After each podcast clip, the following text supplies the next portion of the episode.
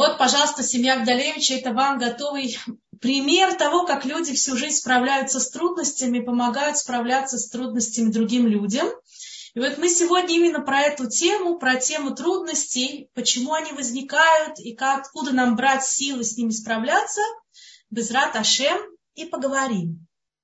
Значит, прежде всего, э, вообще, зачем Всевышний сделал так, что человеку спокойно на этом свете не живется. Мы, я думаю, если мы подумаем, мы не сможем найти ни одного человека на свете, у которого бы жизнь текла абсолютно-абсолютно гладко, без никаких болезней, без никаких страданий, не происходили какие-то неудачи, какие-то препятствия не возникали на его пути. Я думаю, что такого просто не бывает.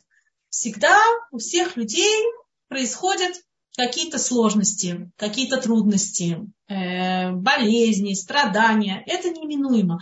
Почему Всевышний это сделал так? Ведь э, Всевышний создал нас для того, чтобы нам было хорошо. Он хотел нас сделать счастливыми. Он хотел, чтобы мы наслаждались этим миром, чтобы мы почувствовали его любовь к нам. И как нам кажется, как лучше всего можно сделать людей счастливыми, и чтобы они почувствовали его любовь. Наверное, самый хороший способ, как делают любящие родители сегодня детям. Они создают светлое настоящее, не только будущее, но и светлое настоящее. То есть покупают абсолютно все, разрешают абсолютно все, ни в чем им не отказывают. Да? Это такой современный способ воспитания детей. Забегают вперед, никаких конфликтных каких-то ситуаций, которые возникают у него даже с друзьями очень часто. Они не дают ему самому с ними справиться. Вместо этого они бегут, разбираются, не знаете таких родителей? Бегут и разбираются с друзьями, с подругами, э, чтобы увидеть, как, как они, так сказать, просят прощения у нашего ребенка, как они перестают его обижать. А если учительница что-то не так сказала, нужно обязательно позвонить э, в школу, устроить скандал, правильно, почему его ребенка обижают. Оберегаем его со всех сторон. Любое его желание, только зашел в игрушечный магазин, открыл рот, мы уже все ему купили. И нам кажется ошибочно, что таким способом мы делаем наших детей счастливыми. Вообще вся вот современная цивилизация, она вроде бы настроена на поток непрерывного удовольствия. Мы живем, как это называется на иврите, дор шефа, э, поколение изобилия, когда все есть. Мы не знаем, что такое голод, мы не знаем, что такое холод. Нам не приходится тащить воду из колодца и колоть самим дрова мы не сталкиваемся с какими-то серьезными бытовыми трудностями. Даже воспоминания Советского Союза 90-х годов, когда надо было стоять в очереди в начало 90-х, вот когда я уезжала в Израиль, когда надо было стоять в очереди в километровой для того, чтобы там что-либо купить, уже даже это ушло в прошлое. Все есть. Ты приходишь в магазин, только деньги имей. Все есть. И казалось бы, сейчас Люди должны быть счастливыми. Почему этого не происходит? Почему самое популярное лекарство, которое есть в Израиле, даже популярнее, чем акамуль или э, там аптальгин или нурофен, это депресс... антидепрессант.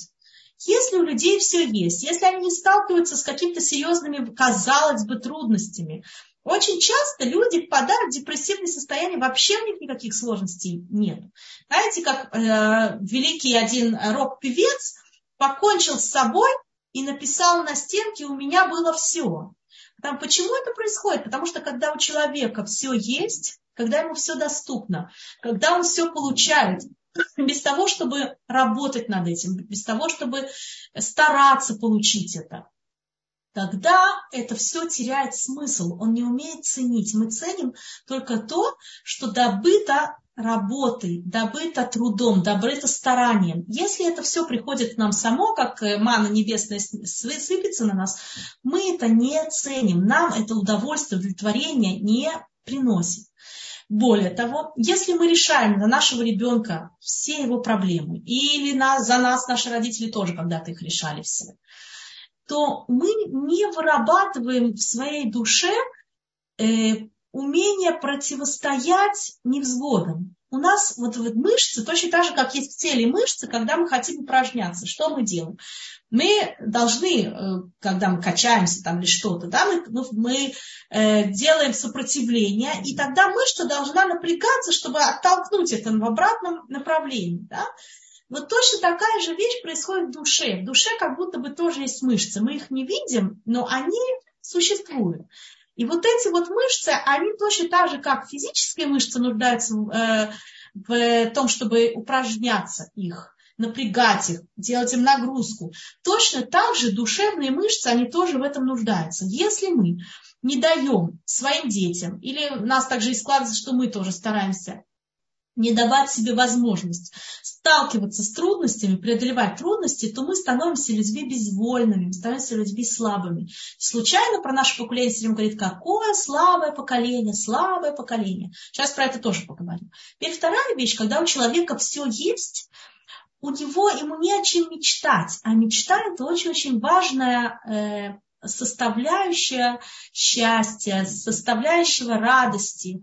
Понимаете, чем семья более богатая, тем труднее порадовать подарками детей. Чем у людей меньше есть, тем легче им получить удовольствие от каких-то э, подарков или каких-то вещей, потому что они умеют их ценить. Когда все есть, уже ничего не надо. Как говорил Райкин, в жизни должен быть дефицит. Когда все есть, уже невкусно, понимаете? Вот, вот э, это тоже надо иметь в виду, что как будто бы не к чему стремиться. Не к чему стремиться, нечего желать. Э, и поэтому Всевышний хотел, чтобы у нас, да, было к чему стремиться, да, было чего желать. Это не обязательно должны быть именно физические какие-то вещи, меркантильные какие-то предметы, там, обихода или роскоши, что. Это в духовном плане это тоже так. Человек все время хочется стремиться вперед, подниматься вперед. Не бывает у э, живых организмов, вообще не бывает статичного состояния. Если человек э, не идет вперед, он идет назад. Это и в физическом э, аспекте, и в моральном. Если человек не занимается спортом, то он дряхлеет постепенно. Да? Если человек не упражняет свои мозги, то он тупеет. Если дом не ремонтировать, он развалится. Есть только два состояния у живых организмов. Это либо к дела, рост, либо к мила, увядание. Если мы не растем, то автоматически мы увядаем. Смотрите внимание, как дети, когда они маленькие, они постоянно развиваются, они постоянно идут вперед, постоянно что-то новое пробуют делать. Ну, в нашем современном мире даже их уже умудряются испортить. Но в принципе в начале да, двигаются куда-то, бегают, хотят что-то узнать э, становится, есть какое-то такое здоровое любопытство, узнать какие-то новые вещи э, и, в, в плане, и в плане физическом, и в плане э, интеллектуальном. Тоже, опять-таки, проблема нашего времени сегодня, что людей посадили за компьютеры, и они получают эту информацию уже в переработанном виде. Вообще все сегодня люди получают уже суррогатом таким готовым. И этим мы лишаем человека возможность получить радость от преодоления каких-то препятствий. Вот человек, он должен, допустим, сделать работу какую-то, или должен нарисовать, ребенок, допустим, должен нарисовать, должен сделать какую-то поделку. Вот он старается, у него получается или не получается, творческая какая-то инициатива происходит. Вот эта вещь, она ему дает радость. А что происходит, если мы эту картину уже дали ему готовы. Вот этой радости мы его лишили. Вот то же самое происходит в нашем мире с нами, и поэтому Всевышний э, хочет сделать так, чтобы у нас был вот этот рост, чтобы у нас была вот эта вот э, необходимость и желание, и необходимость применять свои способности, применять свою сообразительность, свою изобретательность, свое творчество, физические какие-то силы для того, чтобы идти вперед, для того, чтобы сталкиваясь с какими-то трудностями, мы э, могли их решить. Вообще, слово Адам на иврите, есть у него два, э, два корня, две вещи, на что он похож. Во-первых, есть это Эдмели Ильон, то есть я похож на Всевышнего, потому что у каждого из нас есть искра от него, у нас есть, в каждом из нас есть какая-то искра от божественного присутствия. Мы все сделаны по образу и подобию Всевышнему. И поэтому, поскольку мы сделаны по образу и подобию, у нас есть вот это вот прирожденное стремление к какому-то совершенствованию духовному. Оно есть у человека. Даже если он его никак не реализует. Когда он его реализует, просто у него есть ощущение э, удовольствия очень большого. Причем в отличие от физических удовольствий, которые продолжаются только в тот момент, когда мы едим конфету или там пирог, а именно э, душевные, э, духовные удовольствия, они продолжаются гораздо-гораздо больше. Поэтому, когда мы справляемся с какими-то трудностями, когда мы делаем что-то хорошее, преодолеваем, допустим, как у наше дурное начало, и все-таки делаем что-то положительное, несмотря на то, что нам не хотелось, несмотря на то, что нам было лень или мы устали, мы все-таки идем человеку навстречу, близкому или не очень близкому, хотим ему помочь, выслушаем его, сделаем что-то для него. Вот от вот удовлетворения от того, что мы сделали над собой усилия, удовольствие от него продолжается гораздо больше, чем физическое удовольствие. Э, с одной стороны. А с другой стороны, человек был сделан из земли. Адам и Адама, это те же самые буквы, да, кроме Хея. Адам был сделан из земли, а земля какое у нее свойство? У нее свойство инертное, она падает вниз. Нужно очень много усилий приложить для того, чтобы почву вообще сдвинуть с места. Она, в ней заложена вот эта инерция. Поэтому человеку свойственно, если у него нет какой-то причины начать шевелиться, он не будет шевелиться. И мы можем этому увидеть очень много, так сказать, иллюстраций. Как люди, если пока их не приживет, они продолжают жить по накатанной и ничего в своей жизни не меняют. И вот для того, чтобы человека встряхнуть, для того, чтобы сделать ему хорошо, и он рос, а не увидал, чтобы он шел вперед, а не закисал, вот именно для этой цели Всевышний посылает нам различные трудности. Потому что как, как так мы можем продолжать по накатанной жить очень-очень долго. А когда что-то случается, нам приходится собрать себя, э, собраться с мыслями, собраться со своими способностями, своими силами и думать, каким образом мы, так сказать, эту ситуацию неприятную будем преодолевать. Сделали статистические исследования и узнали, что люди в среднем используют только 3% своих мозговых способностей. Можете такое представить? То есть мы реально, каждый из нас мог бы достичь гораздо-гораздо большего. Почему этого не происходит? Почему мы себя не реализуем? Почему 3, ну хотя бы 23, 33? Почему? Потому что вот именно вот эта вот инертность, рутина, не, не, не видим для чего, не видим стимула. Есть тут две вещи. Первый должен быть какой-то стимул. Для чего я это делаю? Почему, собственно говоря, я должен напрягаться? Может, и так нехорошо, да? А второе – это вера в победу. То есть человек должен быть уверен, что он может чего-то достигнуть. Вот эта вот уверенность свой, вера в свой потенциал, в свои силы, в свои способности, это вещь, которая помогает человеку идти вперед, которая делает ему мотивацию преодолевать сложности, преодолевать трудности. Она ему очень сильно помогает. Те, у кого у нас еще есть маленькие дети дома, это очень-очень важно верить в наших детей, внушать им, э, внушать им веру в себя, ты сможешь, у тебя получится. Понятно, что вначале, понятно, что вначале мы должны их поддерживать. Не просто бросать их э, в реку, плыть самим, а утонут, утонут, выплывут, выплывут. То есть такое тоже иногда э, практикуется. Но иногда это зависит от, от человека, от ребенка. Если ребенок сильный, то может и выплывет. А если ребенок более неуверенный в себе, то вот такую вещь я бы не рекомендовала делать. Потому что нужно обязательно поддержку какую-то делать, подстраховку. Но с другой стороны, дать ребенку возможность проявить себя и, и его как бы стимулировать. Ты можешь, ты можешь. Знаете, можем привести тут пример Рамбама. Был великий такой мудрец, э, Раф Моше Бейн Мамон, да, который Мишну Тора написал, очень-очень э, крупный комментатор э, Торы.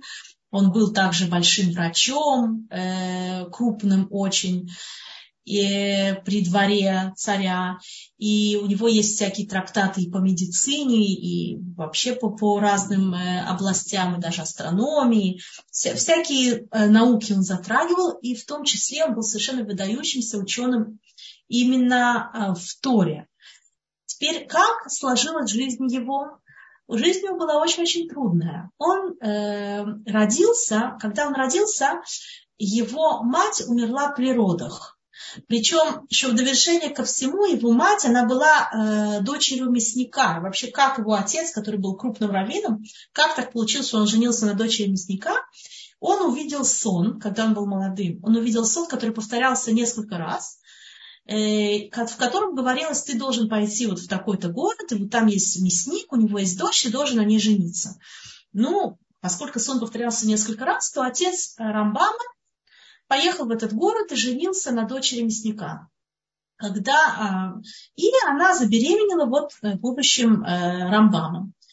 Когда э, пришло время рожать, то произошло осложнение при родах, и мать его умерла. Он остался сиротой. Отец женился второй раз, мальчика, как это очень часто бывает, не взлюбила э, с приемного сына. Плюс к этому мальчик оказался очень неспособным. Даже трудно себе это сейчас представить, да, что он настолько гениальный ученый и в Торе, и в других всяких областях, человек, который участвовал в диспутах очень крупных, известных с христианами и выигрывал их. То есть это был представитель, мыслитель очень-очень большой, может быть, самый большой в те времена. Написано про него, что «Мимоше ад Моше но а я казек Маше. То есть до, с, со времен э, Маше Рабейну таких великих людей, как вот Рамбам, не, не рождалось что-то выдающееся. Да? Когда он был ребенком, он был, считался очень несмышленым. Отец никак не мог его научить нормально понимать, э, понимать Талмуд, понимать Мишну. Он считал его просто вот таким недалеким. И он его бил и оскорблял, и ничего не получалось. До такой степени он его бил, что ребенок от него сбежал и э, спал в Бенкнесете. Перед тем, как он заснул, он молился в слезах Всевышнего, молился, что помоги мне, Всевышний, помоги мне, я не могу больше это выдерживать, эти побои, это, это позор. Он заснул. Когда он проснулся, он убежал в другой город, и Раф этого города, он стал с ним заниматься стал с ним заниматься, но в отличие от его отца, который был к нему очень придирчив и критичен, и бил его, и критиковал его, в отличие от, него, вот этот Раф этого города, он относился к нему с очень большой теплотой. Потом рассказал, что он сирота, и, ну, отец был, ну, как бы, он же факт, по факту он сейчас даже без него, он с ним занимался, и он обнаружил в этом ребенке совершенно выдающиеся способности. И Рамбан вернулся обратно в Кордову, он жил в Кордова, родной его город, только тогда, когда он уже был выдающимся ученым. И он там в одном из Бетейкнесет устроил урок и делал там драшу, рас, как бы рассказывал э, Диврей Тура, слова Тор.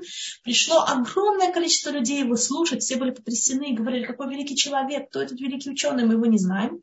Отец пришел, услышал, только тогда он понял, какой потенциал есть в его сыне. То есть очень важно вот верить, верить в человека, дать ему шанс, дать ему вот эту поддержку, это очень-очень важная вещь.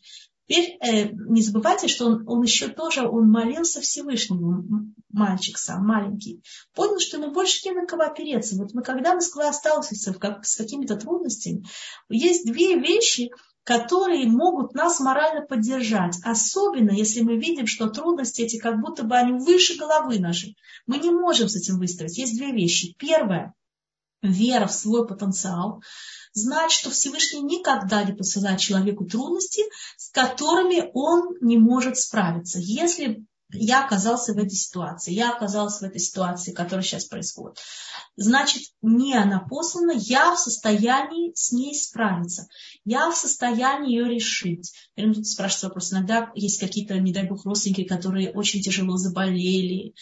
Что, я могу все решить? Иногда, не дай бог, кто-то умирает. И это что же не решить? На самом деле, не, не всегда решение – это что мы действительно вездесущие, все можем. Правильное отношение к проблеме – это тоже решение. Правильное отношение к проблеме, то усилие, которое мы сделали. Если мы молимся за больного, молитвы, они никогда, никогда не остаются бесследными. Да, вот когда был, болел Раф Штейман, когда болел Раф Каневский, очень за последние годы, да, перед, перед нами прошло несколько великих мудрецов, которые ушли, э, Раф Абати Юсеф, каждый раз, да, они болеют масса людей берут на себя всякие обязательства духовные и молятся, и, и казалось бы, и все равно Всевышний их забирает. Но вот эти молитвы, они никогда, никогда не, происходят, не проходят бесследно. Они всегда, вот эти вот заслуги. Молитва человека, она делает заслуги перед Всевышним. Если даже мы не можем справиться с чем-то, но при этом мы молимся, это тоже победа, понимаете? Это наша победа над, над, над тем, чтобы опустить руки, над тем, чтобы потерять веру в справедливость того, что Всевышний делает. Если мы ему молимся, это тоже победа. Понимаете, победа это не всегда, что мы спасли. Это не всегда в наших руках. Есть очень много вещей, которые в наших руках не являются. Но сам факт, что мы старались, что мы прилагали какие-то усилия, мы не теряли надежды, он очень-очень большой. Я не, зам, не могу забыть, как несколько лет назад украли на Трампиаде э, в Гушационе, те, кто живет в Израиле, наверное, это помнят. На Трампиаде в Гушационе стояло три мальчика э, религиозных, двое 16 лет, один 19 лет, подъехала арабская машина с террористами, переодетыми в евреев они посадили этих трех детей э, к себе в машину, ну, молодых людей, и убили их. Теперь, э, люди не знали, где они. То есть они пропали, и предполагали, что арабы их украли, потому что один из мальчиков проявил совершенно невероятную смелость в этой ситуации. Он, когда он ехал, вот тоже представьте, вот, конечно, они все испугались, но эти мальчики, несмотря на свой юный возраст, они не опустили руки, они пытались справиться с этой ситуацией э, в силу, с теми силами маленькими, которые у них были. Значит, один из мальчиков, он э, взял телефон э, и позвонил своей маме и сказал, э, он позвонил э, своей маме, он позвонил и он э, позвонил в полицию и сказал, нас, э, нас украли. Звонил в полицию. Даже есть вот запись вот этого. Нас, у нас украли. И не э, как, как, как бы э, как только э, эти арабы увидели, что он позвонил в полицию, они тут же этих мальчиков убили прямо на месте. Но они перед, этим вытаскивали из машины, то потом уже, когда было следствие, то это все увидели. И вот и мальчики, они просто уходили, они как бы, видно было, что они сопротивлялись, они пытались им оказать какое-то сопротивление. То есть не то, что прям как овцы на бойне, нет. Они пытались справиться своими силами. Этот мальчик, представьте, какое мужество позвонить нас украли. Другое, другое дело, что э, Миштара как бы не, не, не, не знали, может быть, их разыгрывают, они, они не среагировали в результате, потом этот телефон выкинули на дорогу, в результате ничего не получилось. Но, во-первых, сами мальчики проявляли такие усилия, чтобы как-то спастись. Во-вторых, э, люди, все те три дня, пока их искали, люди непрерывно молились эти молитвы, они не могут, не могут пройти бесследно, потому что Всевышний что делает возможным присутствие Всевышнего в этом мире? Ахдут, э, единение. И вот именно вот в моменты вот так, такого горя и всегда еврейское общество, оно проявляет чудесное единение. То есть, когда что-то происходит, сейчас вот у нас там в правительстве происходят всякие разборки э, между собой, там члены Кнессета какие-то э, споры, ссоры, там внутри партии, там кто-то что-то не может поделиться все время, как это говорят, два еврея, три мнения. Да? Очень, очень много разброда и шатами. Одни думают так, другие так. Вроде бы кажется, что вообще израильское общество, евреи в Израиле, они ужасно-ужасно разделенные, все на разные партии, подпартии, все время что-то между собой дерутся. Даже внутри религиозного харидимного общества есть хасиды такие, хасиды сихи, сепарды, и, да, поклонники раби Нахмана Бреслов, литовские, или среди литовских есть какой-то раскол. Кажется, с ума сойти можно сказать как люди вообще не могут собой договориться? Обратите внимание, что когда происходит какая-то трудность, когда происходит какая-то трагедия, насколько еврейский народ сплачивает это. Все как один, не было равнодушных людей, когда искали этих мальчиков. Все три дня, пока шел поиск, Люди непрерывно молились, и все забыли, кто хасид, а кто сефард, а кто литовский, а кто какой. Это было, а кто вязаный кипы, а кто вообще не религиозный человек и только в Йом Кипур ходит в Бетнесет.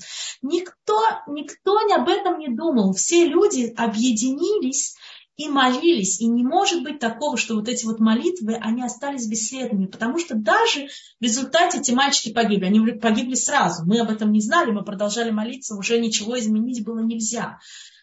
Но молитвы, вот это вот единение, оно, это, это было прославление имени Всевышнего, и мы никогда не можем знать, где это нас защищает. Молитвы, они в результате потом нас могут защищать от всяких других несчастий, которые есть. Обратите внимание, сколько раз мы видим в газетах сообщения, э, там, разведка израильская смогла предотвратить огромный какой-то теракт, огромный теракт, который там где-то готовился. Поймали каких-то террористов, смогли разоблачить какую-то группу террористическую из Ирана, еще откуда-то, Хизбалла там что-то металла и не дометалось. Да? Каждый раз мы видим какие-то чудесные спасения. Вы думаете, откуда это все происходит? Люди же об этом не молятся, они же не знают. Вот это все все вот эти молитвы, все эти решения, которые люди для себя берут, обязательства в плане мецвод или в плане цдаки, пожертвований денежных, или, или в плане изучения Торы более углубленного, помощи ближнему, вот эти все хорошие дела, они все наверху остаются, и потом, благодаря этому, еврейский народ может получить вот это вот спасение в других вещах, которых мы даже не предполагаем. Всевышний, когда он посылает нам какую-то трудность, очень часто он там, как он посылает мака, да, болезнь, он присылает перед этим рифуали мака. То есть он уже заранее, перед тем, как посылается как, какая-то болезнь, уже посылается также и, и какое-то лекарство, которое может излечить эту болезнь. Вот можем, например, здесь привести пример э, с э, Йосефа Цадик. Вот буквально там, не знаю, полторы недели назад вот была Прожат Шавуа, которая рассказывала, недельная глава, которая рассказывала о том, как Йосефа продали его братья в Египет. Помните, да, наверное, эту недельную главу? И что там рассказывается? Что вот этот вот караван ишмаильтян, арабов, который шел э, в Египет, они вместо того, чтобы вести нефть, всякие вещи, которые был плохой запах, которые пачкали, вместо того, чтобы вести нефть, они что везли? Специи и благовония. То есть даже вот такая вот, казалось бы, мелочь, что, чтобы Юсефу было приятно идти в Египет, вместо того, чтобы он должен был идти в караване, который нагружен нефтью, всякими плохо пахнущими вещами, и запачкаться, черным стать, и запах, что был неприятный. Вместо этого он идет и пропитывается благовониями. Но в этом это, это не только, что он хотел, Всевышний хотел сделать ему приятно, был еще очень важный смысл. Вот представьте, что чувствовал Есеф в тот момент, когда его продавали. Мальчику 17 лет, он всю жизнь рос обласканный Яковом, про отцом Яковом. Он был его любимый сын, сын его любимой жены Рахели. Отец ему покупал, помните, кутонок пасим, обыч, э, необычную такую специальную шелковую рубашку, красивую, гораздо красивее, чем у его братьев. Он все время сидел с отцом, учил Тору, вообще был полностью-полностью отдален от каких-либо мирских забот, и вдруг все это обрушивается. 17-летнего мальчика бросают сначала в яму, братья, причем близкие люди, казалось бы, которые должны были быть его опорой. Сначала они его бросают в яму, потом они из этой ямы его достают и продают его в рабство. Куда? В Египет. Мальчика, который вообще э, идеал чистоты и целомудрия, они пускают, продают в место, которое является э, сосредоточием тумы, вот э, всей нечистоты духовной, которая только может быть. Это было первое место по уровню разврата в, том, в, том, в те времена во всем мире. Это был Египет. И э, еще не просто его продают, а продают его на позиции раба. Что такое раб? Раб это человек, у которого нет выбора. Казалось бы, что, как, как ребенок может вот выстоять в такой ужасной ситуации? И вот то, что Всевышний ему дал, благовония ощущать, вот это хороший запах, это то, что было свидетельством, это было ему знаком. Я тебя не бросил. Я, я о тебе забочусь. Ты не один. Вот, вот Всевышний как будто бы протянул ему руку. И это то, что дало в конечном итоге сила Юсефу. Представьте, сколько еще всяких испытаний произошло, пришло на его долю. В тюрьму он попал. Помните, как было с э, женой Патифара? Она его искушала, и в результате еще и в тюрьму его забрали за это. То есть человек прошел очень много всяких испытаний. Что? Что дало ему силы устоять во всем этом и, и остаться тем же целомудренным, тем же чистым Юсефом, которым он туда ушел. Вот это вот ощущение, что Всевышний с ним, что его руки сопровождают его. Это вещь, которая очень-очень дает нам силы, и нам нужно всегда стараться вот обращаться вот к, к этому источнику сил, потому что знать, что Он нас любит. Нет такого. Всевышний не ненавидит нас, Он нас любит. Если Он нам послал какое-то испытание, это не наказание. Вот очень важно, люди очень часто себя обвиняют и говорят, это наказание, наказание, это, это потому что я плохо делал. Смотрите, если мы можем что-то исправить из того, что было в прошлом, очень хорошо, замечательно, мы действительно можем этим воспользоваться. А, а, но оставаться только вот в этом вот самоистязании, когда уже реально в настоящем мы ничего исправить не можем, это абсолютно, абсолютно непродуктивно. Более того, это у нас опускает руки, и у нас тогда действительно не остается никаких сил на то, чтобы справиться с испытанием и идти вперед вот нужно всегда искать себе источник сил. И источник сил он в двух вещах. Первое – это то, что Всевышний верит в каждого из нас.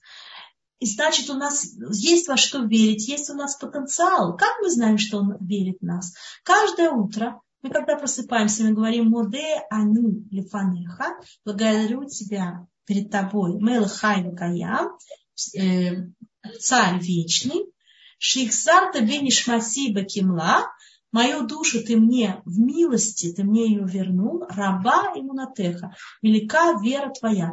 Велика вера твоя в кого? В меня, в нас Всевышний верит, поэтому он нам возвращает душу. Еще что мы говорим, Элукай, нашамаши натата биттеарай.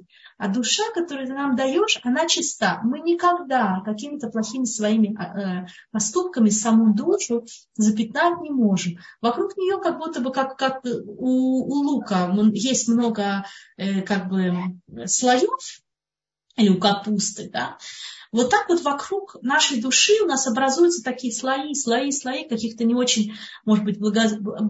благочестивых поступков или каких-то ошибок. Но в любом случае в какой-то момент, если мы сделаем с собой духовную работу, мы все эти слои, всю эту шелуху мы сбросим, и наша душа, она останется чистой. С чем это можно сравнить? Можно сравнить с человеком, который упал, упал в грязь, допустим, был ребенок, ему одели белую белоснежную рубашку на шаббат. Он пошел такой красивый, в белой рубашке, вышел на улицу, и там подрался с мальчишками, они его взяли, свалили в грязь. Он встает, Вся рубашка из белой стала коричневой, все штаны шабатные светлые забрызгались. На кого он похож? Правда, похож, не очень красиво выглядит. Но рубашка запачкалась, ее можно постирать. Брюки запачкались, их тоже можно постирать. Но он сам, его сердце не запачкалось. Сердце запачкаться грязью не может. Вот это, вот наша душа, это вот представьте, это как сердце, это внутренний наш стержень.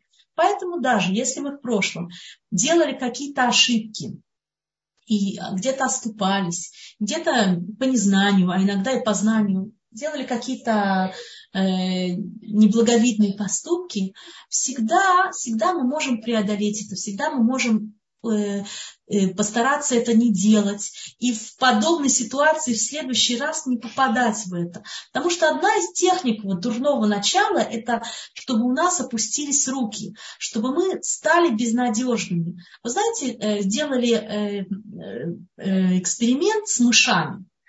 Посадили их между четырьмя норками, в одну норку положили сыр. Э, там, допустим, пронумеровали их раз, два, три, четыре, пять. В норку миспар четыре каждый раз клали сыр. Ну, мышка приходила, каждый раз брала сыр из норки номер четыре. Один раз взяли и положили его, там был достаточно глубокий туннель, они не положили его уже у входа в норку. Положили его прямо в конце туннеля, но мышка не растерялась, она все равно полезла в четвертый туннель и достала сыр оттуда. Один день взяли и положили во второй туннель, тоже в глубину. Мышка сначала пришла к четвертой. Она пролезла весь э, туннель до конца, ничего не нашла, вылезла, но она не растерялась. Она продолжала лазить во все другие туннели, пока не нашла сын. Понимаете, э, вот есть у животных есть вот этот инстинкт, не отчаиваться. Почему? Потому что у них нет мыслительного процесса, и они себе не говорят, из меня ничего не выйдет, меня, наверное, наказали, сыр, наверное, у меня забрали. Это правильно, что сыр могли никуда и не положить, но сначала проверьте во всех четырех туннелях. А мы очень часто мы уже сразу отчаиваемся, а чего делать, если уже в результате у нас все равно ничего не выйдет. Знаете, вот мы можем брать себе в пример людей, которые, казалось бы, вообще были абсолютно в безвыходных ситуациях, и несмотря на это, они их преодолели и достигли того, чего они хотели, вопреки вообще всем ожиданиям. И Сколько есть историй про всяких детей, которые пережили, допустим, какие-то аварии, и им говорили, вы никогда не будете ходить. Они не только стали ходить, они еще стали чемпионами по бегу. Вот, как ни странно, вот именно чемпионы по бегу, среди них есть несколько чемпионов в течение вот истории, которые не то, что им не, про, не пророчили, что они будут чемпионами мира, более того, люди, э, им врачи даже не давали э, вообще надежды на то, что они будут ходить. Вот был такой э, чемпион в начале 20 века, его звали э, Глен Кинисхефер. Он э, жил в Англии, и они один раз с братом пришли в школу, там был камин. Они хотели его растопить, туда положили какое-то, налили какое-то взрывчатое вещество, в результате произошел взрыв. И по ошибке там произошла какая-то ошибка, они это не ожидали. В школу просто они пришли, хотели э, натопить класс. И брат его погиб, а он остался инвалидом, то есть ему хотели сначала импутировать ноги, настолько были сильные ожоги. Он взмолился, этот мальчик умолял, ему было, по-моему, 13 лет, пожалуйста, оставьте мне ноги, в общем, ему говорят, вы очень сильно мучиться, может быть, за э, э, гангрена, все что угодно. В общем, смог он как-то уломать врачей, чтобы ноги ему э, не ампутировали. Но ему сказали, все равно ты ходить не сможешь. Потом он все равно он не, не отчаивался, он продолжал делать всякие упражнения и старался э, как-то все-таки научиться ходить. Это взяло у него несколько лет, но в результате он научился ходить сначала с костылями, потом без костылей. Потом он не остановился на достигнутом. Он стал стараться бегать. Молодой парень хотел, так сказать, физически, показать свою физическую крепость. Он стал упражняться в беге. Сначала просто для себя. Знаете, как вот люди э, утренний мацион делают. Сначала только для себя. И потом увидел его, а потом он поступил в какую-то команду. И потом его увидел какой-то тренер, и просто он впечатлился силы духа вот этого мальчика, уже он был когда молодой человек, и он натренировал его до такой степени, что он был трехкратным чемпионом по бегу. Как человек, которому врачи не давали шанса, что он вообще будет ходить, смог стать чемпионом по бегу. Вы представляете, что такое, когда человек готов преодолеть любые трудности и идти к достигнутой, э, к поставленной цели, достигнуть ее не просто, а достигнуть ее совершенно фантастическим образом. То есть сила желания человека, воля к победе – это великая совершенно вещь. Но очень важно здесь, конечно же, тоже роль близких людей. Особенно если мы говорим про детей, про подростков. Потому что, как мы тоже, я уже несколько раз это говорила в уроках, у ребенка, у него нет э, еще адекватной, правильной самооценки. Поэтому в этой ситуации очень-очень важно ему давать надежду, его поощрять, его хвалить. Причем правильно хвалить – это не просто абстрактно, а хвалить именно за проделанное усилие. Потому что на самом деле это именно то, что и похвально. Всевышний, например, он ценит в нас именно то, не результат конечный, а именно то усилие, которое мы приложили. Вот если мы представим себе ребенка, которому которого нет очень, э, каких-либо больших способностей к учету, по математике, скажем, очень ему тяжело все дается.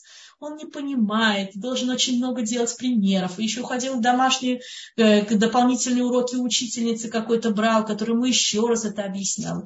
И после долгих-долгих усилий он получил 70. А другой ребенок, он настолько способный, что с трудом даже домашние задания делал, ему даже не нужно было, он списывал их. Но просто потому, что на уроке один раз он слышал объяснение, ему уже хватило, он получил 100. Вот нашими глазами мы видим только конечный результат. Тот, кто 100, молодец, а тот, кто 70, он кто? Ну, посредственность. А на самом деле это совсем не так. Нужно ценить именно усилия, которые человек сделал, понимаете? Это не так много трудно пользоваться подарками, которые тебе Всевышний дал. А вот если у тебя есть какая-то сложность, и ребенок все-таки собрался, и он ее преодолел, вот дать ему силу, дать ему веру в себя, у тебя уже лучше, у тебя уже получается, ты сможешь. И себе, между прочим, тоже, потому что мы, хотя мы уже и взрослые люди, ну кто сколько, я не вижу наших слушателей, не знаю, сколько лет каждому из нас, но мы уже взрослые люди там достигли каких-то успехов. Но нам тоже, в нас по-прежнему живет маленький ребенок внутри. У нас, знаете, у нас всегда как будто бы два голоса говорит как Рафангер говорит про них, это они и отцми, это я и моя сущность как будто бы. Я это такая безупречный взрослый человек, который судит достаточно критично, что должно быть. Вот у него есть в голове какой-то идеальный, так сказать, э, картина, что должно быть. А вот моя сущность, да, это, это то, что в результате, что, что сейчас получается. Это вот я маленький, это как я как маленький ребенок. И если происходит какая-то неудача, если в чем-то мы не, не получилось сделать то, что нужно, ошиблись где-то, какая-то трудность, то сразу вот этот взрослый начинает маленького ребенка критиковать. Причем очень часто словами наших родителей, бабушек и дедушек. Ну, из тебя ничего не выйдет, что такой нерадивый, что такой бестолковый. И точно так же, как, как мы, когда были маленькие, мы съеживались от того, что нам в детстве такое говорили, и у нас какая-либо мотивация что-либо делать пропадала, вот Точно такая же реакция у нас происходит, когда мы себе делаем это сейчас, когда мы взрослые. Только если раньше нам для этого нужен был кто-то, чтобы нам это сказал снаружи, то сегодня мы уже обходимся у нас самообслуживание. Мы уже э, сами себе это говорим внутри. У нас этот диалог происходит внутри. И вы хотите вашего маленького ребенка, который у вас есть, и он ошибается, вы хотите его поддержать, хотите, чтобы он больше не ошибался, это невозможно, мы все ошибаемся наша жизнь, она состоит из проб и ошибок. Не, если бы люди все знали наперед, то как бы они могли идти вперед? Что такое ошибка? Ошибка, что я сделал что-то неправильно. А что такое идти вперед? В следующий раз сделать более правильно. Как говорится, дураки учатся на э, своих ошибках, умные на чужих.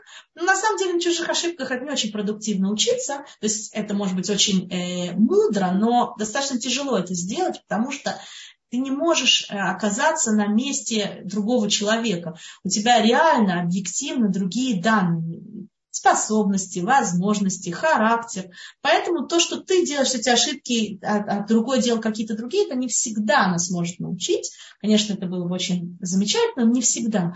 Мы учимся, мы идем вперед только благодаря ошибкам. Мы вот что-то случилось, и мы понимаем, а, в следующий раз так я делать не буду. Мы учимся на основе своих ошибок. Ничего страшного, но для того, чтобы это обучение было продуктивным, для того, чтобы после этого обучения мы вообще не перестали что-либо делать, вот очень важно оказывать себе вот эту вот поддержку, чтобы вот мое они, я, вот это взрослое я, оно к этому ребенку маленькому, который ошибся в данный момент, мы когда что-то плохое или неудачное делаем, мы с такими маленькими чувствами, так пожалейте себя. Что вы сделали вашему ребенку? Нормальные родители. Я не говорю сейчас про каких-то не очень опытных родителей, э, если они видят, что ребенок ошибся, если они не хотят, чтобы ребенок впал в полную пассивность и больше никогда в жизни вообще ничего не пробовал, то в данной ситуации то, что нужно сделать, надо прежде всего утешить, сказать, смотри, я уверен, что ты старался, ты не знал, что так получится. Ничего страшного, мы эту проблему сейчас решим. Давай вместе подумаем, что можно сделать, какой реально выход можно сделать для того, чтобы исправить ситуацию. Как только у человека появляется какая-то надежда на то, что ситуацию можно исправить, все меняется к лучшему, все становится другим. Делали всякие эксперименты над, э, и над собаками, и над взрослыми людьми э, э, на тему того, насколько люди упорны в том, чтобы искать выходы из сложной ситуации. Вот взяли собаку, посадили ее в клетку и поставили э, там стеклянную перегородку. И за стеклянную перегородку положили аппетитную кость. Теперь собака, у нее нету э, ума, чтобы понять, что стоит стеклянная перегородка между ней и костью. А она продолжает постоянно в нее тыкаться и тыкаться и тыкаться лбом и носом и разбивает уже себе нос и понимает в какой-то момент, что такой кости ей не видать, несмотря на то, что она голодная. И вот собака ложится уже без всякого, без всяких сил, без всякой мотивации. Через какое-то время перегородку стеклянную убирают – но собака уже даже не пытается добраться до кости. Понимаете, то, что у нас происходит. Мы, э, происходят какие-то вещи, что мы не можем с ними справиться. И иногда Всевышний уже даже убирает эту преграду, уже ее нет. Но у нас уже не появляется какой-либо мотивации еще раз попробовать. Это обратите внимание, если кто-то читал какие-то истории из времен катастрофы Второй мировой войны, как происходили там дела, сколько было детей, и молодых людей, которые прыгали с поездов для того, чтобы спастись, которые делали всякие совершенно-совершенно невероятные усилия для того, чтобы спастись и спасались. Не всегда, это правда, это было не всегда. Иногда были ситуации, что Всевышний Газар, и уже ничего невозможно сделать. Но, по крайней мере, человек делал все для того, чтобы спасти себя. А были ситуации, когда люди просто опускали руки и ничего для своего спасения не делали. Хотя реально, может быть, это можно было сделать. Вот здесь я хочу вспомнить историю про маму э, Рафа Израиля Таубера. Я, мне кажется, что я рассказывала в одном из Э, в одном из уроков про то, как это была женщина, которая, э, несмотря на то, что в Будапеште были фашисты, и женщины вообще перестали уже ходить в Мику, чтобы не беременеть, никто не хотел приводить детей в этот мир, она несмотря на это, ходила в Мику и рожала. У нее за время войны родилось пятеро детей, включая самого раба Израиля Таубера. И пятая девочка у нее родилась уже в Освенциме и Менгале, ее э, сделал ей э, роды преждевременные, родила здоровая девочка, но все равно ее убили, все равно отправили в Тайгазим, а саму эту маму ее положили в барак для э, смертников. Брак для смертников. Казалось бы, женщина, которая пережила такую травму, забрали ее у младенца. И это барак для смертников. Они уже там все действительно доходяги. У ни у кого уже не было сил пошевелиться.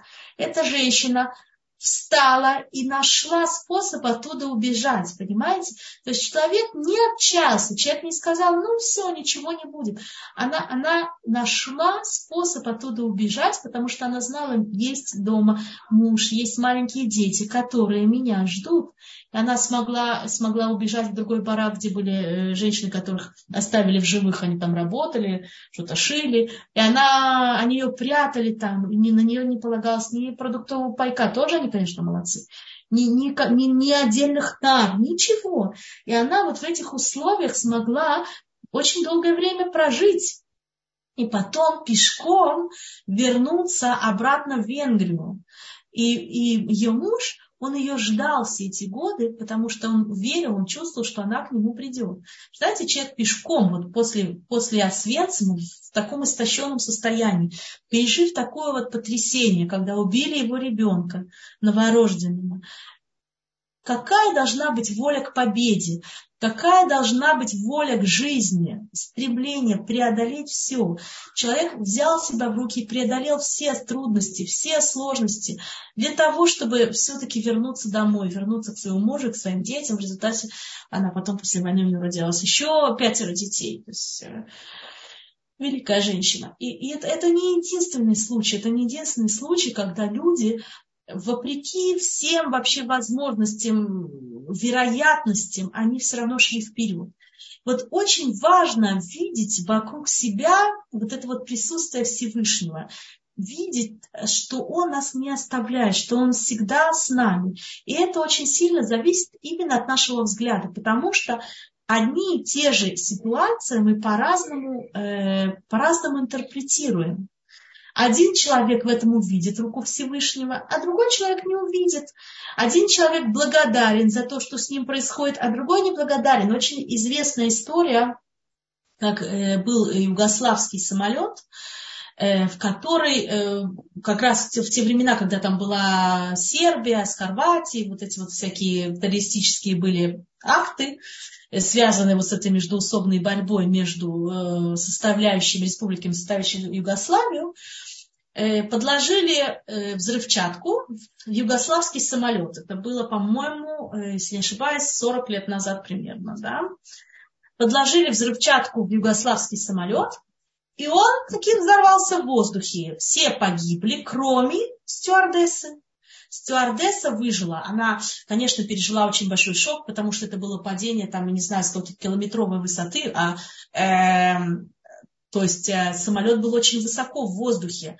И то есть совершенно это, она, она по-моему, сделала какой-то в книге рекорда Гиннесса, она записана как человек, который единственный вот с такой высоты, я точно не помню с какой, но с большой, упал и остался жив. Понятно, что у него были переломы, понятно, что у него был очень большой психологический стресс, э, и как бы, ну, ей было тяжело. Это понятно, нужно было очень долго проходить какие-то физиотерапии, там, протезы, всякие операции. Это все было непросто.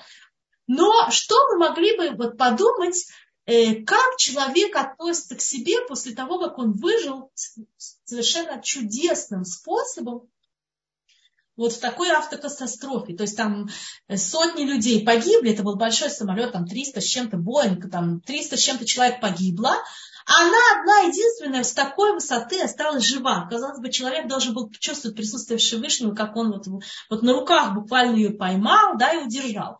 Нам казалось бы, что мы сейчас придем к ней в больницу, будем брать у нее, как там журналисты, интервью, будем спрашивать у нее, скажите, вот э, что вы ощущаете в данный момент? Вот что нам казалось бы, она должна сказать? Я ощущаю безумную благодарность Всевышнему за то, что он сохранил мне жизнь, за то, что он сделал чудо. Всевышний обычным людям, в принципе, чудо делать не должен. Там какие-то происходят особенные ситуации, когда Всевышний вдруг делает чудо. Же открытое чудо с такой километровой высоты упасть, еще жив, живы, когда там в, в кронах деревьев где-то она застряла. Не знаю, но произошло какое-то абсолютное чудо, непонятное совершенно. Казалось бы, она должна была быть благодарна вся и сказать, конечно, я благодарю каждую, каждую минуту своей жизни я теперь буду использовать благотворно для того, чтобы отплатить ему за то, что он сделал такое чудо, я теперь знаю, что такое жизнь. Это, казалось бы, то, что нам приходит в голову вот в этой ситуации. Что вместо этого мы слышим? Я проклинаю тот день, когда я осталась живых, кому это нужно, никому это не нужно, кому нужен был этот, э, этот, э, это, это мучение, которое у меня сейчас есть. Человек стал, при том, что она не осталась совершенно парализованной или что, она, она человек сегодня реально, который ходит, который но почему? Ну вот она это взяла вот в эту сторону, да, почему это случилось именно со мной, почему именно я попала в этот самолет, почему это случилось именно в мое дежурство, понимаете, вместо того, чтобы спросить, почему Всевышний спас только меня, почему он дал мне вот, это, вот эту вот заслугу остаться в живых 30 лет, что у меня еще вся жизнь передо мной. Вот вместо того, чтобы взять это вот так, она это воспринимает, почему это случилось именно со мной, почему, за что мне, это несправедливо, понимаете? То есть всегда любую вещь, которая с нами происходит, мы можем ее интерпретировать совершенно по-разному. Можем это оценить лучшему, а можем нет. И вот э, если человек, если человек ощущает, что ну, на самом деле Всевышний вообще, то, что мы пришли в этот мир, вот еще с самого начала, это подарок. Вот душа, говорила тоже про это в одном из уроков, находится там наверху, в Ихале Нашамот, в специальном таком зале, как будто бы находятся души. И у нас уже в наши времена нету э, новых душ. Все души, они повторно как бы вселяются в новые тела для того, чтобы исправить себя. Каждая душа, она молится о том, чтобы ей дали возможность себя исправить.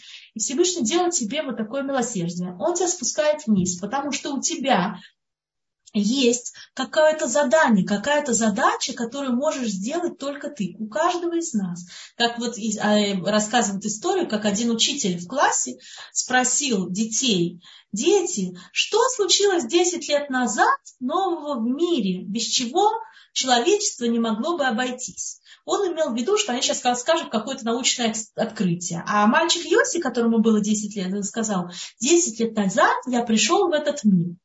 И учитель, конечно, был очень удивлен такому странному ответу, но на самом деле, если мы вздумаемся, это действительно так. Десять лет назад случилось то, чего, без чего мир не может обойти. Десятилетний Йосиф пришел в этот мир, и каждый из нас. Почему написано, что Миша и Циль, Нефиш и Хад Бисраэлю, Киил и Циль Ламале? Что каждый, кто спас одну душу из Израиля, он как будто бы спас весь мир. Потому что не только потому, что весь мир, что наш внутренний мир каждого человека, он настолько богат, что это можно сравнить со Вселенной, столько у нас всяких чувств, мыслей, потенциала. Не только это, но и то, что наш мир, он не может без этого человека. Если ты его спас, ты дал ему возможность остаться в этом мире, ты действительно добавляешь нам что-то, что другой человек нам дать не может. Почему мы молимся в Этенхил Кейну Батаротеха? Дай нам э, часть твоей Торе мы молимся Всевышнему. А что, мало людей, которые Тору изучают, а я, может, вообще только буквы выучил. Я, может, с трудом по слогам читаю. Даже и вообще буквы даже не знаю. Читаю в русском переводе. Э, э, это самое, э, комментарий. Потому что иврит я вообще не знаю, не понимаю ничего. Это называется, что у меня есть часть истории. Да, потому что понимание каждого человека, оно индивидуально.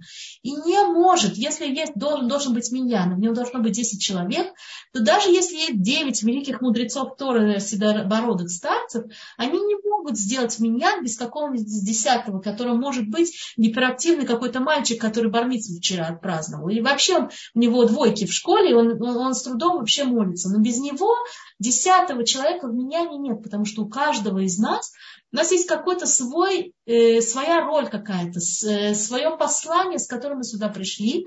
И очень важно вот это вот послание донести, донести людей, до людей. Несмотря на всякие трудности, которые у нас возникают на нашем пути, я хочу закончить урок историей про Бруклинский мост. Бруклинский мост, он соединяет э, Манхэттен с Лонг-Айленд да, в, в Нью-Йорке. И э, мы уже так к нему, ну мы не знаем, вообще люди, кто живет в Америке, и вообще люди, которые путешествуют и знают, так к нему привыкли, что он уже такой часть ландшафта. Мы даже не можем себе представить, что когда-то Бруклинского моста не существовало. А какова была история создания вот этого, постройки этого Бруклинского моста? В конце XIX века э, был такой человек, которого звали Джон Ровлинг, который решил построить мост, который соединяет Манхэттен с э, Лок-Айленд, потому что он считал, что это очень трудно, что каждый раз надо переплывать там на паромах, это очень неудобно. Было ну, хорошо, что можно было, так сказать, какую-то сухопутную дорогу какую-то делать. Он загорелся этой идеей, и у него был молодой сын, Э, совсем начинающий инженер-строитель Вашингтон Ровлинг. Он к нему пришел и сказал, вот сын, надо нам сделать вот этот мост. Сын был совсем-совсем начинающий молодой инженер. Они оба загорелись этой идеей, стали исследовать как бы ландшафт. И, и те препятствия на местности, которые в те, в, там были, в те времена они были непреодолимыми. Невозможно было тогда построить вот этот вот мост. И они стали обращаться к разным специалистам по постройкам, архитекторам, специалистам по местности, геофизикам. И все им говорили, бесполезно, мы не сможем, вы не сможете. Это не было еще такой техники, как сейчас могут туннели в горах прорывать. Невозможно было это сделать, это совершенно бессмысленно, все. Но он это не, они это не оставляли, и он все-таки, вот этот молодой Вашингтон Роблинг, разработал план, каким образом можно строить этот мост все, когда они начали строительство моста, отец, так сказать, спонсировал, сын э, идеи технические давал, все вокруг говорили, это все бесполезно, ничего у вас не выйдет, ваш мост упадет, ничего не будет. И вот посреди строительных работ происходит трагедия, происходит авария, в результате которой отец Джон Ровлинг погибает, а Вашингтон Ровлинг становится инвалидом. Его парализует, совсем молодой мужчина только женился. Его парализует так, что он не может пошевелить вообще телом и разговаривать не может. Единственное, что он может делать, у него на одной руке немножко шевелятся пальцы. Больше он ничего сделать не может. Вот представьте, в течение 13 лет вот этот молодой Вашингтон Ровлик с помощью одной руки, которая немножко шевелились пальцы, это единственное, что в этом параличе у него двигалось, он своей жене показывал, она ему нарисовала букву алфавит, он ей показывал, вот тыкая пальцами вот так вот по буквам, что, как конкретно нужно строить этот мост. 13 лет это взяло, но через 13 лет мост был построен.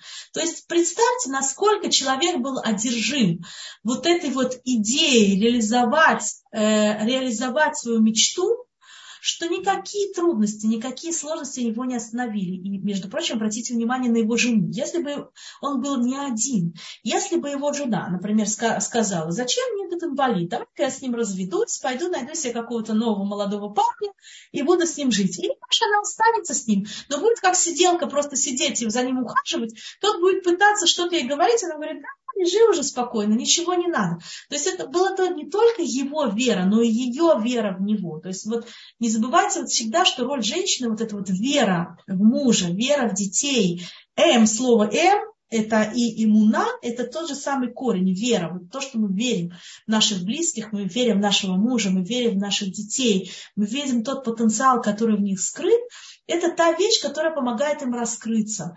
И, и тогда у них действительно появляются силы преодолевать трудности, силы идти вперед, потому что вера в себя, это один из самых важных факторов для того, чтобы справляться с трудностями и справляться с сложностями, чтобы мы всегда находили в себе внутренние силы справляться с тем, что Всевышний нам посылает. Э, я вижу вопросы. Да, спасибо большое, Мириам. Сейчас да. откроем чат. Да, с удовольствием. Минуточку. Здесь пишут, что это работает, когда нормальные отношения. Нормальные отношения. Я с вами согласна. Э, что такое нормальные отношения? Я тут уже столько раз делала всякие уроки по шлумбайту, и сейчас скажу в двух словах. Нормальные отношения – это когда мы друг другу друзья. Когда мы находимся в состоянии, что мы друг другу враги, то как на войне, как на войне, иногда стреляют. Понимаете, не, невозможно получить поддержку от врага. Вы правильно сказали? Конечно. И что такое нормальные отношения? Нормальные отношения, когда люди воспринимают друг друга как партнеры, как две половинки одного целого. И тогда, даже если кому-то что-то не нравится, если кому-то кто-то чем-то недоволен, в любом случае, ну ты собой тоже бываешь недоволен, ты же себя прощаешь в конечном итоге. Точно так же и другому. А если мы воспринимаем вторую половину как помеху в нашей жизни, то понятно, что мы не можем один другому оказать никакой поддержки. Сто процентов. Сто процентов с вами согласна. То есть сначала, но с другой стороны, если мы начинаем верить в другого человека, если мы видим в нем положительное, тогда у нас появляется желание с ним быть близкими. То есть это идет с двух концов. Сейчас у нас ненормальные отношения. Почему они ненормальные? Потому что мы как враги, мы друг друга не ценим, мы недовольны один другим, и нас раздражает все, что один по отношению к другому делает. А если вместо того, чтобы видеть плохое, мы постараемся протереть очки и начать видеть хорошее, то, возможно, то будет все по-другому. Вот и все. Это, это, это внутренняя работа, которую мы можем над собой делать. Я думаю, что в обычных семьях всегда есть вверх-вниз, вверх-вниз, поднятие и спады. Это, это неизбежно. Еще что-то, Батшева? Спасибо, Джамиля. Нет, здесь мы видим только слова благодарности за ваш урок. Большое спасибо. Присоединяюсь тоже. И больше вопросов на данный момент у нас нет. Мы прощаемся с нашими слушателями ровно на неделю. В следующую среду с Божьей помощью в 10 часов мы встречаемся опять. Да, скажите, Батшева, скажите, что тема урока будет какая? Да, как поднять свою самооценку. Без Раташе мы будем говорить о том, как повысить собственную э, веру в себя, как поднять вот эту самооценку, которая в конечном итоге нам и помогает преодолевать трудности.